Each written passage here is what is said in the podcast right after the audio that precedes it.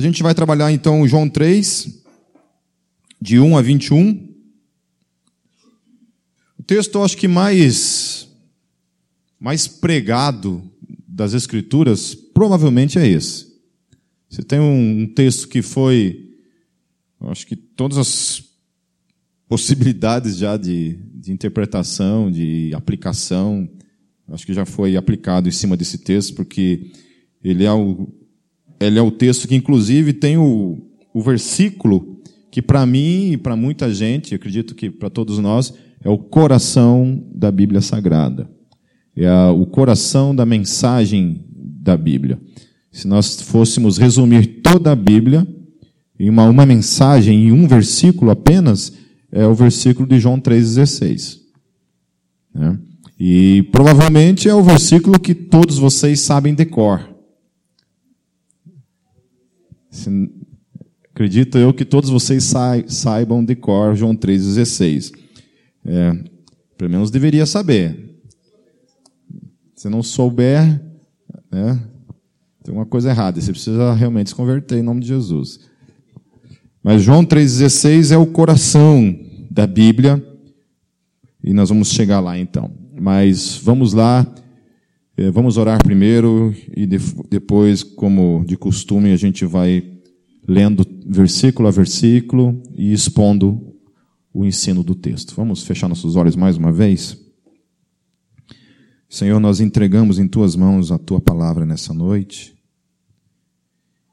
Aquilo que nós trataremos nessa noite, Deus, que para muita gente talvez seja absolutamente novo o que será tratado. Para muita gente, talvez é uma coisa que já faz muito tempo e é algo que já foi falado várias e várias vezes. Mas Deus, eu quero pedir que ela venha como um algo novo no nosso coração nessa noite, para todos nós. Que ela venha trazer renovo no nosso espírito, alimento no nosso espírito. Graça sobre todos nós, Senhor. Tua palavra ela tem esse poder, Deus, de nos renovar, de nos alimentar, de nos fortificar, de nos transformar. É por meio dela que o teu espírito age em, nossas vidas, nos transformando por meio dela, nos desafiando por meio dela. Ministra em nossas vidas, Senhor. É o que eu oro e peço em nome de Jesus. Amém. Vamos lá, me acompanhe. Versículo 1. E havia entre uns fariseus um homem chamado Nicodemos, príncipe dos judeus. Então, para quem não sabe, um fariseu era uma espécie de, de pastor da, da época, um padre da época, um sacerdote. Uma coisa que é interessante do que o texto fala é que Nicodemos não era somente um fariseu. O texto fala que ele era um dos principais dos fariseus. Ou seja, ele era nata, tipo eu, assim, né? Não é um cara era a nata dos pastores.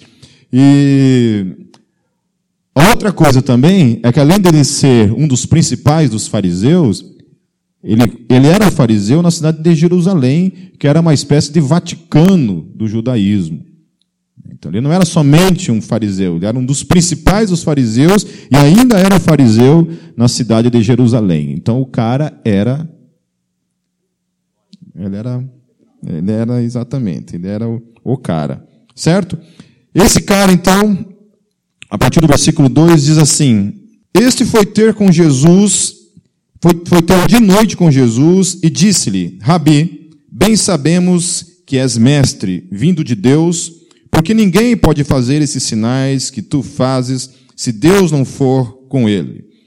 Então ele escolhe ir de noite falar com Jesus, provavelmente por receio de alguém vê-lo ir falar com Jesus, ele escolhe de noite, escondidinho, talvez preocupado com a reputação dele, o que queriam pensar de vê-lo, ele um dos principais, ir falar com Jesus. Nicodemos, uma coisa que o texto fala é que Nicodemos reconhece que Jesus vem da parte de Deus. Ele reconhece que Jesus vem da parte de Deus. Ele começa a receber então da parte do Espírito revelação para isso. Porque muita gente não reconhece, muita gente não reconheceu. Muitos amigos, inclusive de, inclusive de ministério, não reconheciam que Jesus vinha da parte de Deus, até o ponto de alguns acusá-lo de que aquilo que ele fazia era da parte de Beuzebu, ou seja, da parte de Satanás. Mas ele não, ele reconhece que Jesus vem da parte de Deus. A outra coisa que o texto fala é que ele reconhecia que os sinais que Jesus fazia não podiam vir de outra fonte que não de Deus. Eles olhavam para aqueles milagres e ele entendia então, diante desses milagres, esse cara só pode vir da parte de Deus. Amém? É interessante isso e a gente sempre está. Quando a gente vai tratar essa questão de, de milagres aí fora, hoje em dia, você pode perceber que as pessoas olham para a Bíblia estou falando da questão dos céticos, não daqueles que creem, mas daqueles que não creem na Bíblia, parece que os milagres que Jesus fez não têm nenhuma relevância. E eles procuram se apegar naquilo que Jesus provavelmente, então, segundo eles, não tenham feito, não tenha feito.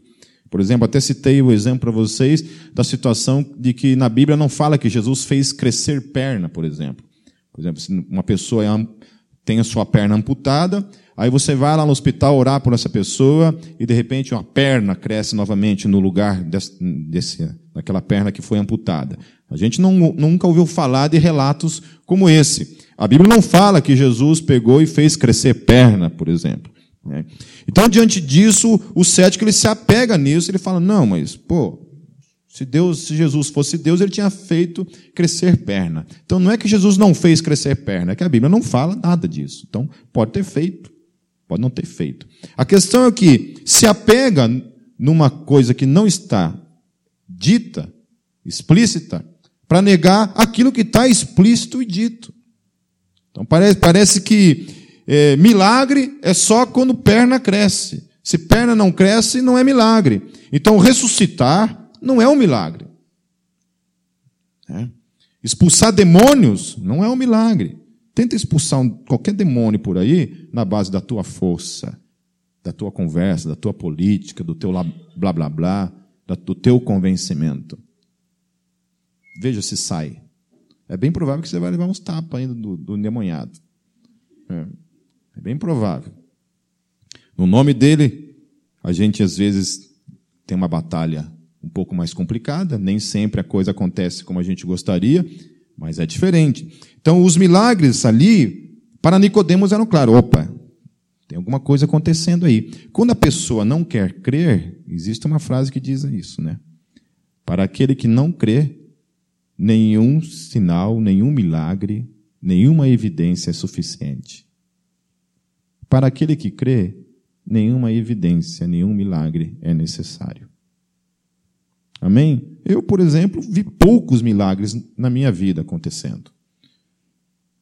Lidei poucas vezes na minha vida com possessão demoníaca, graças a Deus. A Bíblia fala que Deus nos conhece, né? Deus sabe o limite de cada um. Lidei pouco. Sei de gente que lidou, lida com isso toda hora, todo momento. Eu sei de gente que, por exemplo, vê demônio o tempo todo, e eu não estou duvidando disso, não é isso. Não estou falando isso de uma forma é, irônica. Mas eu sei de gente que a gente pensa que talvez seja isso que a Bíblia fala sobre discernimento de espíritos, para alguns é isso. É gente que vê mesmo demônio o tempo todo, assim, tá? Vem aqui na Gólgota, então Deus livre, né? Deve ver um monte. Mas em todo caso, vê demônio. Né? Eu, graças a Deus, não tenho esse dom. E nem quero. É um dispenso. Né? Dispenso.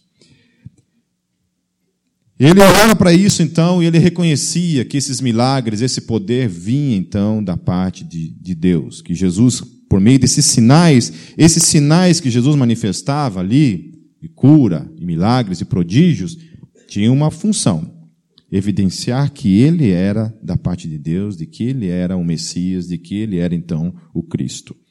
Versículo 3. Jesus então responde para ele o seguinte: Jesus respondeu e disse-lhe: Na verdade, na verdade te digo que aquele que não nascer de novo não pode ver o reino de Deus. Jesus parece propor com estas coisas que Nicodemos estava reconhecendo, que, que Nicodemos estava reconhecendo, deve repercutir em algo muito maior do que apenas reconhecer que Jesus é alguém que opera milagres e que vem da parte de Deus. Eu acho que Jesus ia falar isso para muita gente hoje em dia, em muitas igrejas aí que são movidas por meio de milagres. Há momentos assim no ministério de Jesus que as multidões estão perseguindo ele, né? Seguindo ele por causa dos milagres que ele fazia, por causa dos prodígios que ele fazia. De repente, quando Jesus começa a dar o discurso dele, que o discurso dele se torna um pouco mais radical no quesito a mudança de vida, a multidão começa a ir embora. Ao ponto dos discípulos chegarem para ele e falar assim: Jesus, eu acho que o teu discurso está muito radical, você tem que mudar um pouco o teu discurso. Conhece igreja assim? Que o discurso tem que mudar para que você não perca as pessoas? Muita gente se assustou comigo essa semana, né? por causa de uma decisão que eu tomei com relação ao Ministério de Louvor. Por quê? Porque a gente tem que entender que algumas coisas não se negociam na nossa vida. E tem gente que negocia o Evangelho. Eu já li livros de liderança, livros de crescimento de igreja, que falava assim, exatamente essas as palavras.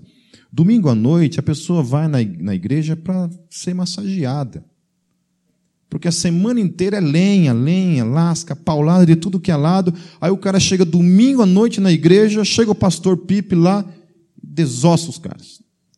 Palavra pesada, palavra de mudança, palavra sobre arrependimento, sobre pecados. E as pessoas não querem ouvir sobre isso. As pessoas não querem ouvir sobre isso. E aí a gente começa a oferecer um evangelho agradável um evangelho sem mudança, um evangelho que não nos exige nada. Então, muita gente também está por aí, atrás de Jesus, somente por essa parte que lhes compete, que é um milagre. Que é enquanto tem a parte boa do evangelho, que é aquilo que a gente está ganhando da parte de Deus. Quando vem a mudança, aí aquilo já não é mais agradável. Pare de operar milagres na igreja para ver se permanece alguém. Pare de operar prodígios e sinais para ver se permanece alguém. Então Jesus ele parece estar dando uma resposta para Nicodemos nesse sentido. Nicodemos, muito legal isso que você falou acerca de mim, só que vou te dizer uma coisa para você. Tem algo mais do que isso. Vai algo mais do que isso. Se você não nascer de novo, se você não nascer de novo, você não pode ver o reino dos céus, o reino de Deus. Ele precisava nascer de novo, ele precisava de um novo início de todas as coisas. Nós temos que entender isso muito claro em Deus, que a nossa história em Deus precisa ser redimida, precisa ser reescrita a partir de Cristo Jesus em nossas vidas. A história em Deus, a história em Deus começa em Cristo Jesus, na minha vida e na tua vida. Aquela criatura antes de Jesus, para Deus, é a criatura que está condenada ao inferno. Quando nós estamos em Cristo Jesus, uma nova história é reconstruída a partir desse momento. Não que a sua história não tenha validade, não é isso. É que essa história antes de Cristo é a história de uma pessoa que é considerada para Deus como inimiga de Deus e está debaixo da condenação do inferno. Em Cristo Jesus nós somos redimidos e aí começa uma nova história. É uma nova história para ser reescrita. É uma nova identidade que eu e você ganhamos em Cristo Jesus. Amém? Aí Nicodemos entra em parafuso, né? E o texto diz assim: Como pode um homem nascer sendo velho? Pode porventura tornar a entrar no ventre de sua mãe e nascer? O velho entra em parafuso. Então há algumas coisas que essa frase sugere. Por exemplo, primeiramente, é que por mais que Nicodemos tenha percebido os milagres, ele na verdade não compreendia como funcionava o mundo sobrenatural.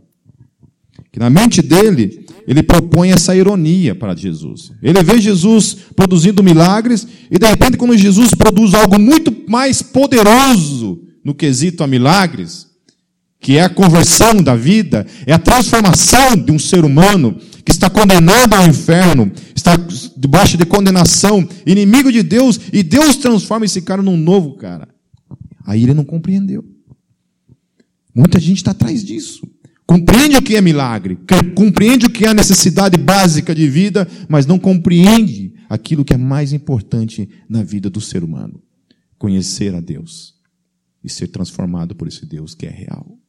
Na minha e na tua vida. Milagre não me transforma, não transforma o meu caráter. Mas nascer de novo é outra conversa. Quando nós experimentamos o Deus real e vivo nas nossas vidas.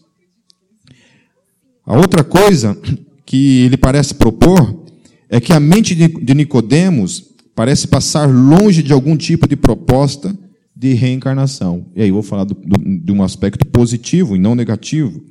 Do contrário, ele passa longe disso ao afirmar que ele, como é que ele pode nascer de novo voltando para o ventre da mãe dele? Então, o que Nicodemos não está propondo aqui é, por exemplo, algum tipo de reencarnação. Do contrário, ele está falando, colocando em xeque isso de uma maneira irônica, assim, ó oh, Jesus, a mente dele não conseguia conceber essa conversa de reencarnação. Eu já vi e já tive debates com, com espíritas que afirmam que o cristianismo ele ocultou essa doutrina, que inclusive fazia parte do judaísmo, a crença na reencarnação. E isso não é verdade. Em nenhum texto da Bíblia Sagrada propõe de maneira clara e explícita a reencarnação. Tanto que Nicodemos, quando fala nascer de novo, se ele acreditasse na reencarnação, para ele aquilo era muito fácil. Ele entenderia logo de prontidão o que Jesus estava propondo.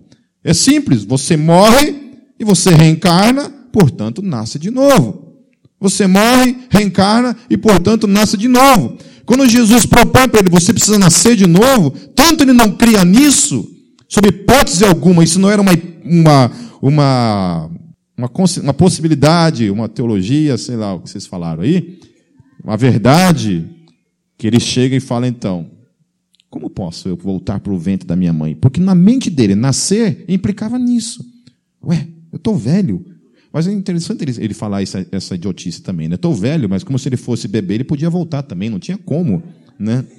Nicodemos meio que viajou na maionese, porque mesmo que ele fosse um bebê, não tem como você voltar para o ventre da tua mãe.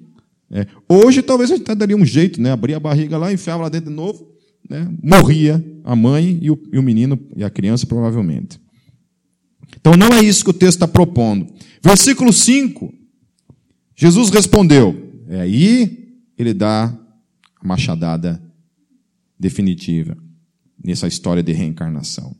Ele fala assim: Na verdade, na verdade te digo, que aquele que não nascer da água e do espírito não pode entrar no reino de Deus. Aqui Jesus está fazendo uma referência aos dois batismos que nós temos na nossa vida. Ao rito chamado batismo, que é aquele quando você desce as águas, e a regeneração chamada batismo no Espírito Santo. Eu, como teólogo reformado, eu acredito que o batismo no Espírito Santo não é uma segunda experiência da vida cristã. Ele é uma experiência única. Quando você é regenerado, o batismo no Espírito Santo é isso, é a regeneração. Para outras pessoas, o batismo no Espírito Santo acontece somente quando você fala em línguas. Né? Então você vai lá, na igreja, você tem Jesus, você confessou Jesus na sua vida, você tem um monte de outros dons manifestos na sua vida, mas você só tem o batismo no Espírito Santo manifesto mesmo, declaradamente manifesto, quando você fala em línguas. Então, quando você fala em línguas, é costume, é o costume então se dizer, então, essa pessoa então recebeu o batismo no Espírito Santo, o que eu não acredito. Eu acredito que a partir do momento que você recebe Cristo na sua vida e você de fato nasce de novo, ali você recebe o batismo no Espírito Santo. Você é batizado no Espírito, você o recebe. Amém? A maior parte dessa doutrina que propõe então que você recebe Jesus, você é regenerado e só então quando você passa a falar em línguas que você recebe então o batismo no Espírito Santo, ela é basicamente se utiliza do livro de Atos dos Apóstolos para afirmar essa doutrina, que é um livro de experiências. E em qualquer seminário teológico, pelo menos os seminários reformados, eles propõem que o livro de Atos dos Apóstolos não é um livro de doutrinas, é um livro de experiências. E cada experiência ali foi única. Por exemplo, Atos 2, que foi quando a o Pentecostes veio, foi uma coisa única na história da igreja. Nunca mais aconteceu, nem com a igreja primitiva. Não aconteceu mais. Né? E foi uma língua interessante ali em Atos 2, né? Porque todo mundo recebeu esse, esse batismo no Espírito, não tenho dúvida que foi realmente o batismo no Espírito ali, e cada um começou a falar nessas línguas estranhas, só que todo mundo entendia o que eles estavam falando. Todo mundo entendia o que estava sendo falado. E cada um entendia na sua língua. Cada um entendia na sua língua o que estava sendo falado. Depois de Atos 2, vocês viram isso acontecendo de novo na história da igreja? Nunca mais isso aconteceu. Não daquela forma. Então o livro de Atos ele não pode ser usado como livro de doutrina. Ele é um livro de experiências. Isso, pelo menos, é o que a teologia reformada defende. E aí, claro que você tem a opção de discordar disso e ir atrás da teologia pentecostal, que propõe que o batismo no Espírito Santo é uma segunda experiência e você só tem, então, a partir do momento que você falar em línguas. Enquanto isso, você não tem. A outra coisa que, que o versículo 5 está propondo é que ele está sendo enfático, afirmando que quem não passa por essas duas experiências não podem não somente ver o reino de Deus, mas não podem nem entrar no reino de Deus. O texto está dizendo isso. Aquele que não nascer da água, não pode, da água e do Espírito, não pode entrar no reino de Deus. Como assim entrar, Pipe? Quer dizer que tem uma porta aqui no, na, na terra que você entra? Não. Você entra por meio do Espírito, porque quando você nasce do Espírito, você já renasce nesse novo mundo, no mundo do Espírito. Você já faz parte de um outro reino que não é mais esse reino aqui. Não é interessante isso? Que a gente caminha nessas duas dimensões nesse mundo? Há uma realidade que a gente está aqui, e essa realidade que ao qual eu e você e a humanidade está inserida, ela se divide em duas realidades diante dos olhos de Deus. Uma realidade em que você pode estar sentado do lado de uma pessoa, você está inserida no reino e a pessoa que está ao teu lado não está faz parte de um outro reino. Você está adentrado nesse reino, você já é parte desse reino. Você foi inserido nesse reino e o cara que está do teu lado não foi. Faz parte ainda do reino das trevas. Faz parte ainda do outro mundo. Faz parte da condenação. Ainda é inimigo de Deus. Ainda precisa ser reconciliado com Deus. Ainda precisa ser resgatado da parte de Deus. E Jesus ele fala então que se você, eu, não nascer do Espírito de Deus, a gente não pode entrar nesse reino. Somente por meio disso a gente pode entrar no reino. E aí, você vê gente na igreja que está lá, atrás de milagres, atrás de sinais, atrás de um monte de coisa, e nunca experimentou na sua vida o um novo nascimento do Espírito, que é essa experiência poderosa. Vamos adiante, que isso vai se tornar ainda cada vez, cada vez mais forte. No versículo 6, Jesus ele fala assim: o que é nascido da carne é carne, mas o que é nascido do Espírito de Deus, ou do Espírito, com letra maiúscula ali, é Espírito. Então ele deixa claro que carne é carne e Espírito é Espírito. Que realidade maravilhosa, meus queridos. Ele está deixando claro que os que nascem nesse mundo estão fora do reino de Deus, e que a única forma de você adentrar neste reino de Deus é por meio do Espírito Santo de Deus. Aleluia. Então, eu e você, nós somos o que? Espírito. Aleluia. Não somos mais carne. Carne é aquele que está do outro lado da cortina. Carne é aquele que não está no Espírito. Mas aqueles que são nascidos de novo, que foram inseridos nesse novo reino, Jesus fala que aquele que é nascido do Espírito é Espírito. Ele é movido pelo Espírito dele e não mais pela carne dele. Os outros não. Estão movidos pela sua carne e não pelo seu Espírito. Por isso que cristão, ele é movido pelo Espírito dele e não pela sua carne, pelo seu Espírito. Não é a carne dele que dita o seu comportamento, que dita as coisas. É o seu Espírito, por meio do Espírito Santo, que agora move a ele. Assim que, se alguém está em Cristo, lá em 2 Coríntios 5,17, olha só, o conceito que a Bíblia tem acerca desse novo nascimento e o que ela diz acerca desses que nasceram de novo. Então eu vou ler quatro textos para vocês, onde confirmam essas coisas. 2 Coríntios 5,17 é o primeiro. Diz assim: Assim que, se alguém está em Cristo, nova criatura é. Amém? Repita comigo. Se alguém está em Cristo, nova criatura é. Aleluia. Aleluia, isso não precisa repetir. Se alguém está em Cristo, nova criatura é. As coisas velhas já passaram. Eis que tudo se fez novo. Aleluia. O velho Pipe passou. Passou. Agora tem um novo. Isso é muito mais poderoso do que qualquer outro milagre sobre a face da terra. Passou, já não sou mais aquilo, sou outra criatura.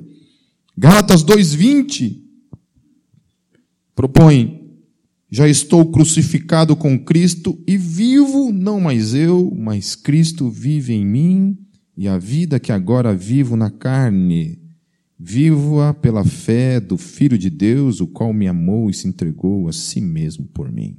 Aleluia. Aí lá em Gálatas 6,15 diz assim: Porque em Cristo Jesus nem a circuncisão, nem a incircuncisão tem virtude alguma, mas sim o ser uma nova criatura. Aleluia. Nós temos que ter essa convicção de que nós somos essas novas criaturas. Então, o cristianismo não é uma negociação de filosofia, não é uma negociação de teologia, é uma experiência real e viva que precisa acontecer na minha vida. Não é uma coisa que eu simplesmente, sei lá, tenho um conceito acerca dela, estou atrás de coisas boas para a minha vida, e aí, quando a coisa não acontece conforme eu quero, eu simplesmente abandono e dou as costas para a minha fé. E aí isso evidencia, então, portanto, que eu não passei por essa experiência de ser essa nova criatura, de ter Cristo vivendo em mim. Porque aquele que tem Cristo vivendo nele, como pode abandonar a sua fé? Não é verdade?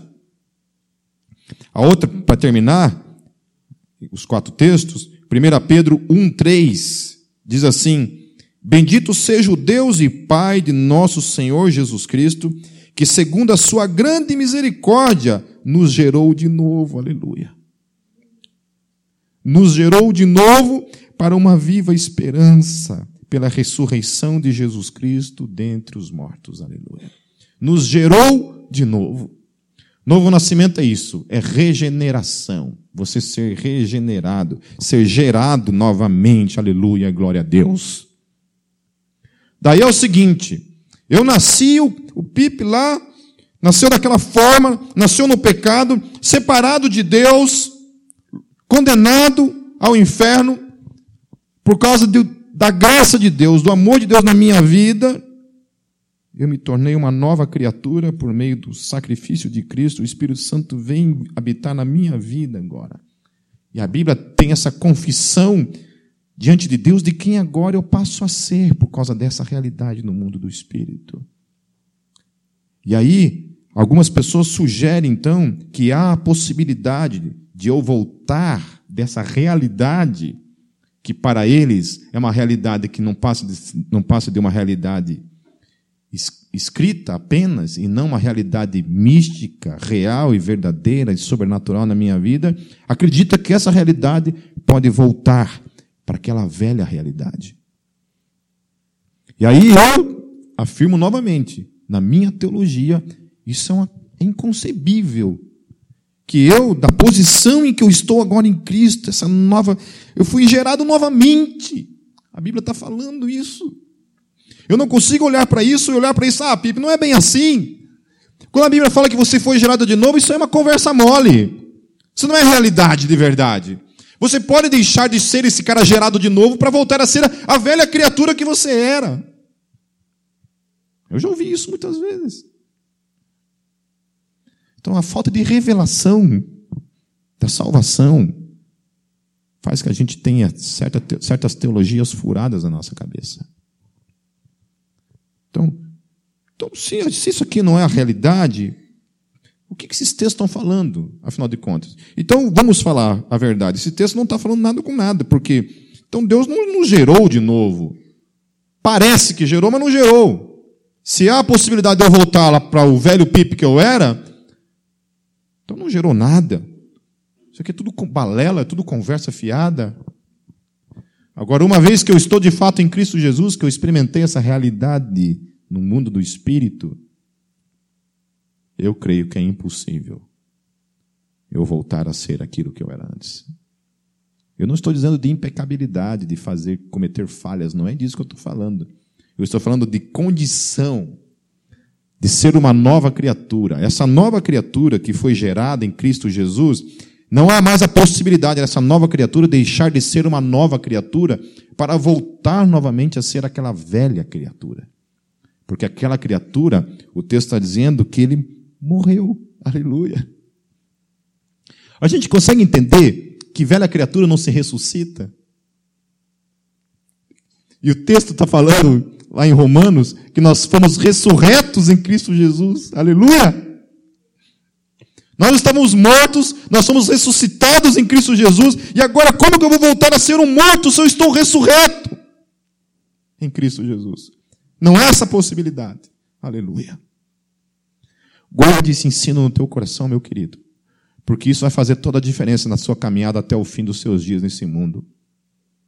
Porque deve ser o inferno você viver uma vida onde você acredita que a qualquer momento você pode deixar de ser quem você é em Cristo Jesus. Deve ser horrível você viver uma vida cuja teologia é que a qualquer momento você pode perder a tua salvação.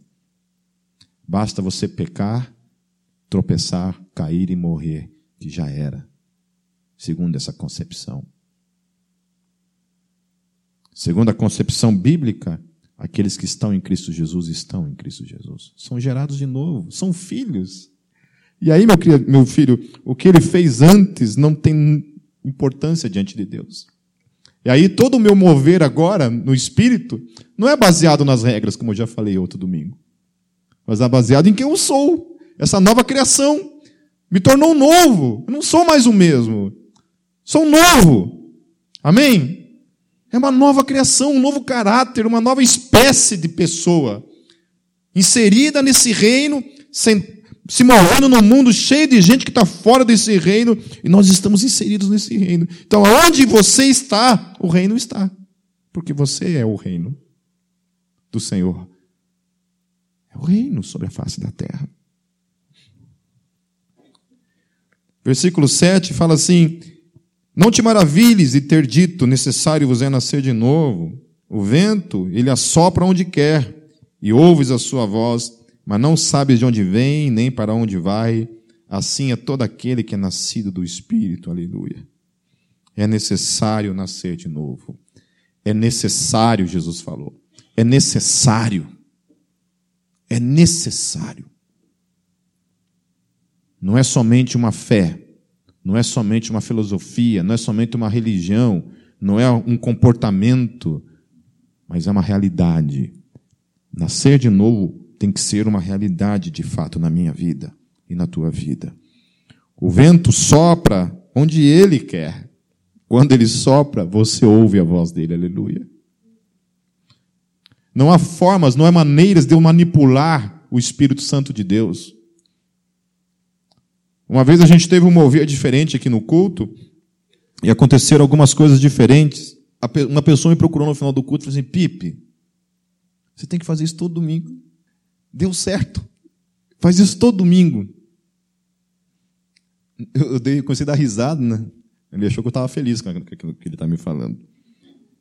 Eu falei, meu querido, eu tenho a concepção clara na minha vida de que o Deus que eu sirvo é indomável. Não tem ser humano na face da terra que, que o domine, que determine para ele a hora que ele vem, a hora que ele vai, a hora que ele volta, quando ele quer. O Espírito Santo de Deus pode vir agora aqui interromper esse culto, fazer o que ele quiser.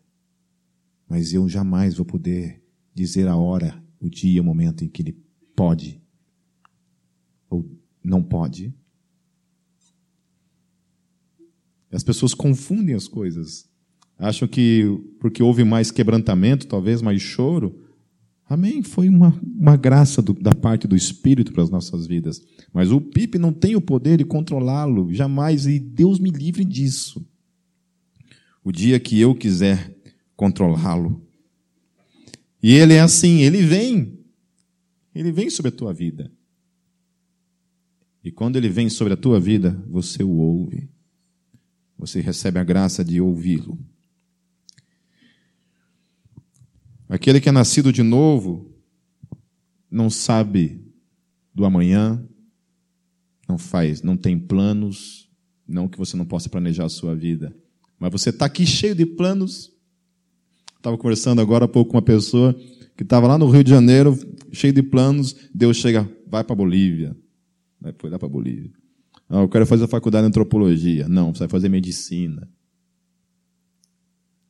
É igual eu. Vai, quero ser veterinário. Deus vai fazer veterinário porcaria nenhuma. Você vai cuidar de outro tipo de bicho. Vai para lá. Deus, eu quero ficar em Foz do Iguaçu, morrer em Foz do Iguaçu. Não, você não vai morrer em Foz do Iguaçu, você vai para Curitiba. Viver eternamente em Curitiba. Não vai nem morrer lá.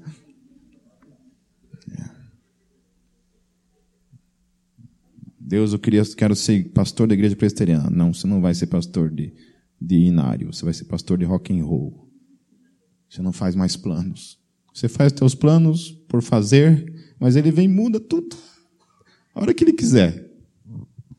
Porque esses que são aqui, parte do reino dele, são súditos de um rei que os governa, que os rege, que os direciona, que é senhor da vida deles.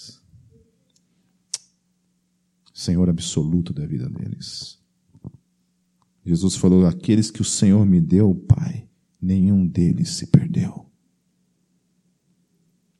nenhum de vocês irá se perder, porque Jesus jamais deixará vocês se perderem.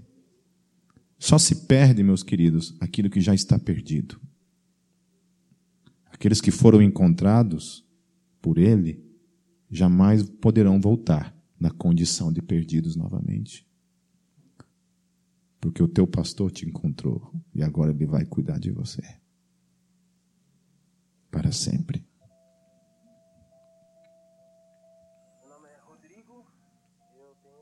Versículo 9. Nicodemos respondeu e disse-lhe: Como pode ser isso? A dúvida de Nicodemos se dá justamente porque o conceito que ele tinha de reino de Deus era de um reino visível, terreno, onde literalmente o Messias viria e se assentaria num trono em Israel e reinaria sobre todas as nações. Ele fica confuso diante disso, porque o reino que Jesus propõe você adentra por meio do Espírito.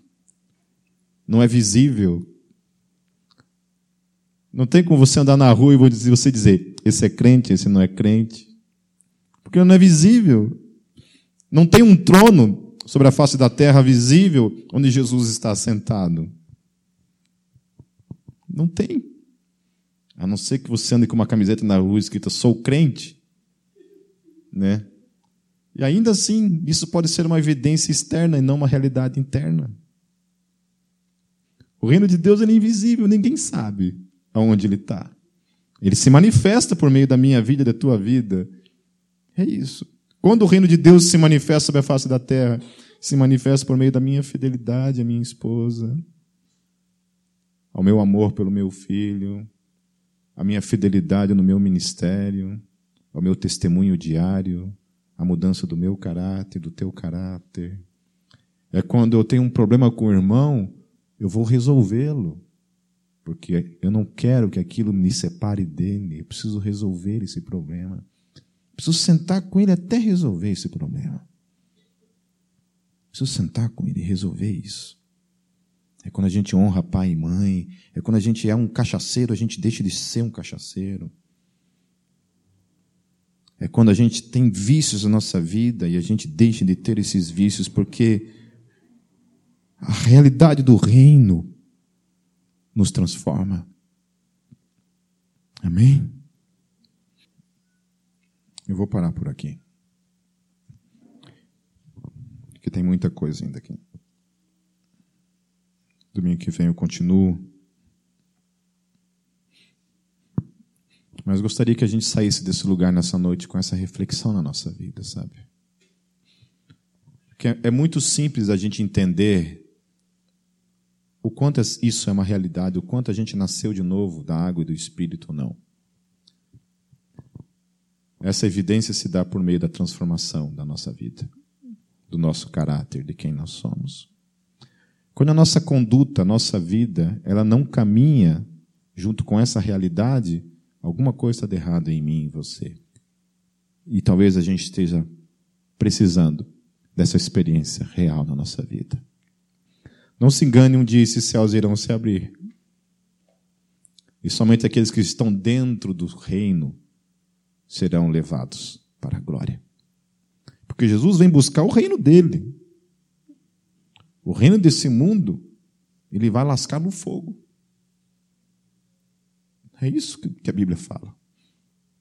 Que quando esses céus se abrirem, os redimidos, os salvos, aqueles que nasceram da água e do Espírito, que tiveram realmente suas vidas transformadas, são aqueles que ele irá buscar. Aqueles que a vida, a vida continua torta, continua a mesma traia de sempre, não muda nunca. Não se tornaram parte do reino dele. Feche seus olhos. Senhor, eu. Eu te sou tão grato, Deus, pela pela convicção, Deus, que o teu Espírito traz para aqueles que são, de fato, regenerados pelo teu Espírito, cuja convicção, Deus, e realidade é tão é tão absoluta que nada, Deus, nada pode mudar essa realidade.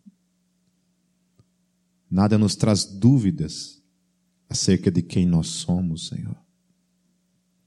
Porque nós temos convicção, Deus, de que qualquer atitude nossa, Deus, qualquer atitude que aconteça em, em nós, Senhor, por meio de nós, nós sabemos discernir muito bem quando ela vem do teu espírito e quando ela é fruto da nossa carne.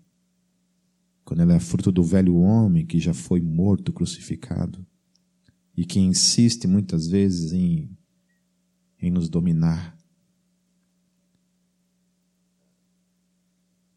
Deus, se tem pessoas aqui nessa noite, Deus, que ainda não são parte dessa realidade.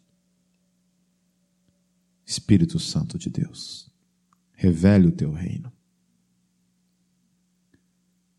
A prova fala que o Senhor sopra onde quer, Deus. E aqueles que o Senhor sopra, ouvem a tua voz.